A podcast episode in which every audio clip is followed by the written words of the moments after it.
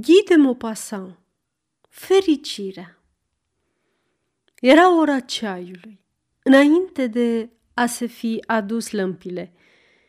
Vila se înălța la malul mării. Soarele, care apusese, lăsase în urmă cerul trandafiriu, presărat cu pulbere de aur. Mediterana, netedă, fără nicio cută, fără un fior, strălucea încă în lumina amurgului, ca o placă de metal șlefuită și nemărginită. Departe, în dreapta, munții dantelați își conturau profilul negru pe purpura palidă a sfințitului. Se vorbea despre dragoste. Subiectul acesta vechi se repetau lucruri care deja mai fusese răspuse, adeseori. Melancolia dulce a murgului domulea cuvintele, făcea să plutească în suflete o înduioșare, iar cuvântul dragoste, ce revenea mereu, rostit ba de o voce puternică de bărbat, ba de o voce delicată de femeie, părea că umple micul salon, zburând ca o pasăre, plutind asemeni unui duh. Poate iubi cineva mai mulți ani la rând? Da, spuneau unii. Nu, afirmau ceilalți. Se istoriseau cazuri, se stabileau limite, se citau exemple. Și toți, bărbați și femei, plini de amintiri care îi copleșeau, tulburătoare, pe care nu le puteau povesti și care le stăteau pe buze, păreau emoționați și vorbeau despre lucrul acesta banal și atotputernic, acordul tandru și misterios între două făpturi, cu o înduioșare profundă și un interes arzător. Deodată însă, cineva care privea țintă în depărtare strigă Au, ia uitați-vă acolo, ce e aia? Pe mare, la capătul orizontului, răsărea o masă cenușie, enormă și nedeslușită. Femeile se ridicaseră și priveau fără să înțeleagă lucrul acela surprinzător, pe care nu-l mai văzuseră niciodată. Cineva spuse, e Corsica, se zărește așa de două-trei ori pe an, în condiții atmosferice excepționale, când aerul, de o limpezime desăvârșită, nu o mai ascunde în spatele cețurilor apei, care acoperă totdeauna depărtările. Se deslușeau vag crestele, pe care se zărea parcă și zăpada. Toată lumea era surprinsă, tulburată, aproape speriată de această apariție bruscă a unei lumi, de această nălucă ieșită din apă. Poate că și cei care, asemenea lui Columb, au plecat peste oceane neexplorate, au avut astfel de viziuni ciudate. Atunci, un domn bătrân care nu vorbise încă, spuse Uite, chiar pe insula asta ce se înalță în fața noastră, ca și cum ar răspunde ea însă și întrebărilor noastre de mai înainte, reamintindu-mi o întâmplare ciudată. Am cunoscut o pildă admirabilă de dragoste nestrămutată, incredibil de frumoasă. Iată, acum cinci ani am făcut o călătorie în Corsica. Insula asta sălbatică e mai necunoscută și mai departe de noi decât America, deși câteodată o vedem de pe coastele Franței, ca acum. Închipuiți-vă o lume încă haotică, un vârtej de munți ce despart văi înguste, străbătute de puhoaie. Nici o câmpie, numai valuri imense de granit și creste uriașe de pământ, acoperite cu mărăciniși sau păduri înalte de castani și pini. E un pământ virgin, necultivat, pustiu, deși uneori zărești câte un sat ca o îngrămădire de stânci pe vârful unui munte. Nici urmă de agricultură, de industrie, de artă. Niciodată nu găsești o bucată de lemn lucrată, o piatră sculptată, nici urmă de gustul copilăresc sau rafinat al străbunilor pentru lucrurile delicate și frumoase. Tocmai asta te frapează cel mai mult în această țară minunată și aspră. Indiferența ereditară față de căutarea formelor cuceritoare ce poartă numele de artă. Italia, în care fiecare palat plin de capodopere este el însuși o capodoperă, în care marmura, lemnul, bronzul, fierul, metalele și pietrele fac dovada geniului omenesc, în care cele mai mărunte obiecte străvechi ce zac prin casele bătrânești mărturisesc această preocupare divină față de grație, este pentru noi toți patria sfântă, pe care o iubim pentru că ne arată și ne dovedește trufia, măreția, puterea și triumful inteligenței creatoare. Față de ea, Corsica cea sălbatică a rămas ca în primele ei zile. Omul trăiește acolo în casa lui, grosolană, insensibil la tot ceea ce nu are legătură cu propria lui existență și certurile de familie. Și-a păstrat defectele și calitățile raselor inculte. A rămas violent, hain, sângeros cu inconștiență, dar și ospitalier, generos, devotat, naiv, deschizând ușa casei lui oricărui trecător și dăruindu-și prietenia credincioasă pentru cel mai mic semn de simpatie. Rătăceam de o lună prin această insulă minunată, cu senzația că mă aflăm la capătul lumii. Niciun han, nici o cârciumă, niciun drum. Mergi pe cărări pentru măgăruși ca să ajungi la cătunele agățate pe povârnișurile munților, care se înalță deasupra prăpăstilor întortocheate, de unde seara auzi cum urcă un vuiet necontenit, vocea surdă și adâncă a puhoiului. Bați la ușile caselor. Ceri un adăpost peste noapte și ceva de mâncare până a doua zi. Te așezi la masa sărăcăcioasă și dormi sub acoperișul mizerabil. Iar dimineața strângi mâna întinsă a gazdei, care te însoțește până la marginea satului. Ei bine, într-o seară, după zece ore de mers, am ajuns la o căsuță rătăcită, în fundul unei văi înguste, care, peste o leghe, se arunca în mare.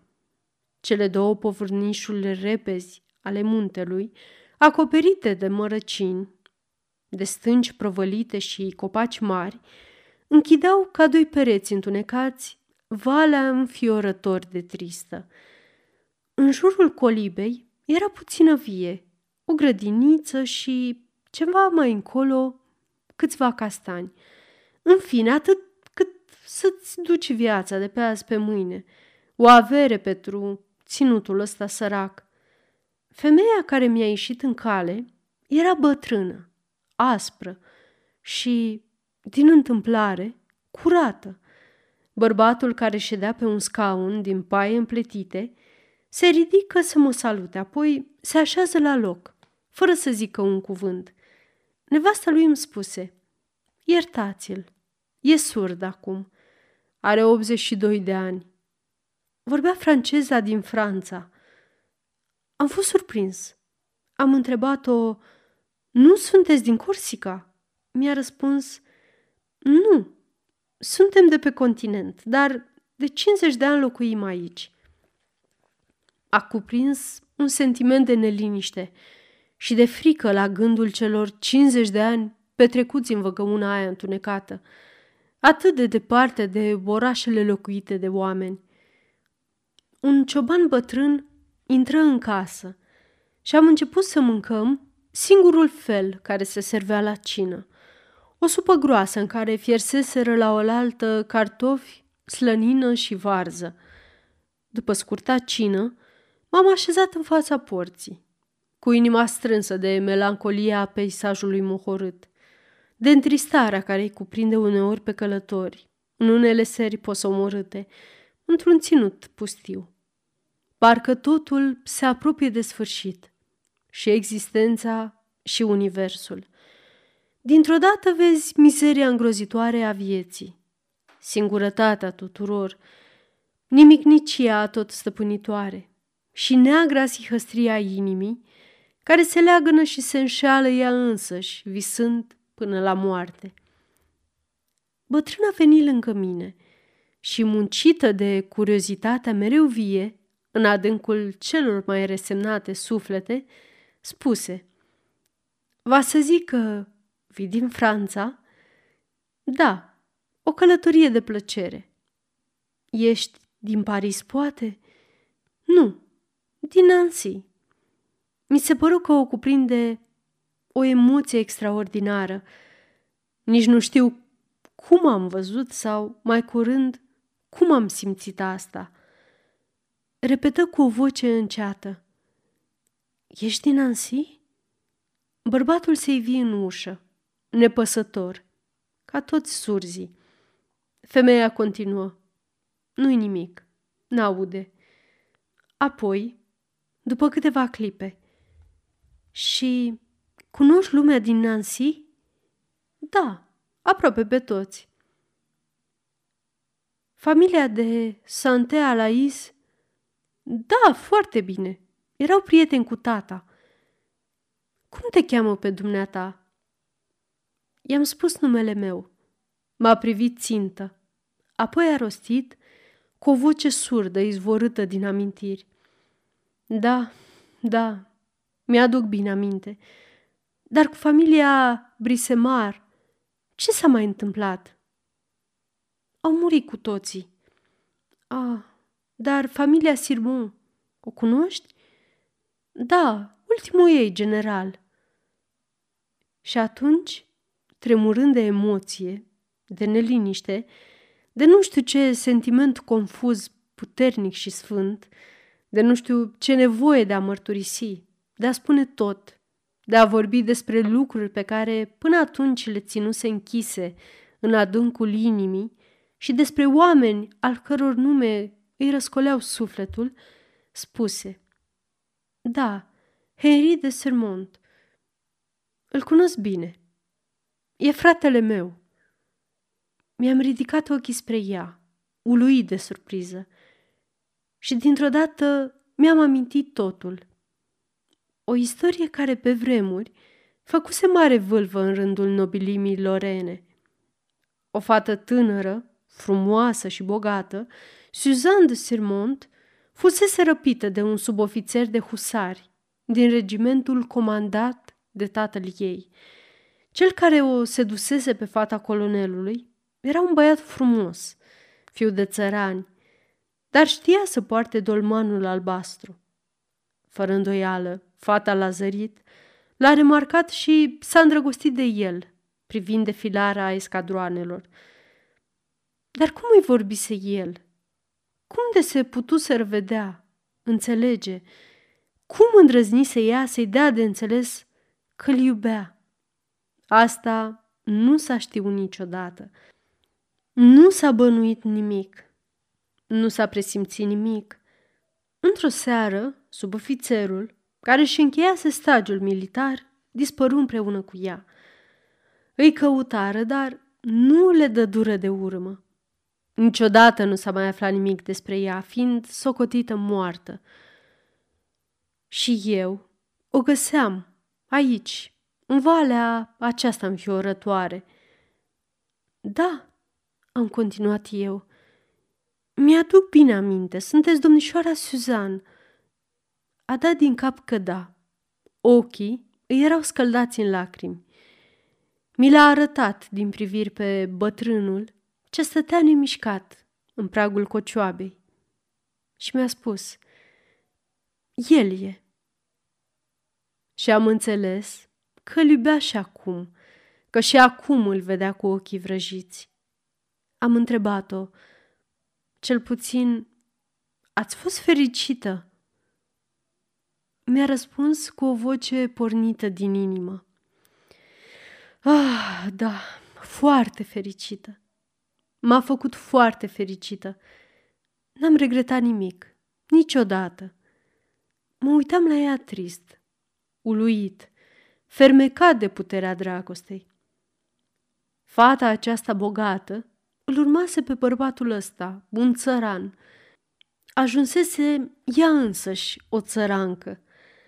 Se obișnuise cu viața lui fără farmec, fără lux, fără niciun fel de delicatețe, adaptându-se obiceiurilor lui simple. Îl iubea și acum, devenise nevasta unui țăran, cu bonetă și fustă de stambă, mânca dintr-o strachină de lut, pe o masă de lemn, așezată pe un scaun din paie împletite, o firtură de varză cu cartofi și slănină. Se culca alături de el pe o saltea de paie. Nu se gândise niciodată la altceva în afară de el. Nu regretase nici podoabele, nici stofele, nici eleganța, nici moliciunea carpetelor, nici căldura înmiresmată a odăilor tapetate, nici mângâierea pufului în care trupurile se cufundă pentru odihnă. Nu avusese niciodată nevoie decât de el. Dacă era acolo, nu mai dorea nimic. Părăsise viața, tânără fiind, la fel și lumea și pe cei care o crescuseră și o iubiseră. Venise numai cu el, în văgăuna aceea sălbatică, iar pentru ea fusese totul, tot ce și-ar fi putut dori cineva, tot ce ar putea visa, tot ceea ce ar putea aștepta fără încetare, tot ce ar nădăjdui la nesfârșit. Îi umpluse viața de fericire de la un capăt la altul. N-ar fi putut fi mai fericită. Și toată noaptea, ascultând răsuflarea aspră a bătrânului militar, întins pe patul lui sărăcăcios, alături de cea care îl urmase atât de departe, mă gândeam la aventura aceea ciudată și simplă, la fericirea lor atât de desăvârșită, alcătuită din atât de puțin. Am plecat în zori, după ce am strâns mâna celor doi soți bătrâni. Aceasta este o înregistrare Cărțiaudio.eu. Pentru mai multe informații sau dacă dorești să te oferi voluntar, vizitează www.cărțiaudio.eu. Toate înregistrările Cărțiaudio.eu sunt din domeniu public. Povestitorul tăcu. O femeie zise, Oricum, femeia asta avea un ideal prea mărunt, nevoi primitive și cerințe prea simple. Nu putea fi decât o proastă. Alta spuse rar, cu o voce de moală. Ce importanță are? A fost fericită. Departe, la orizont, Corsica se cufunda în noapte și intra încet în mare, ștergându-și umbra uriașă, apărută parcă anume, ca să povestească ea însăși istoria celor doi iubiți umili, adăpostiți de țărmul ei.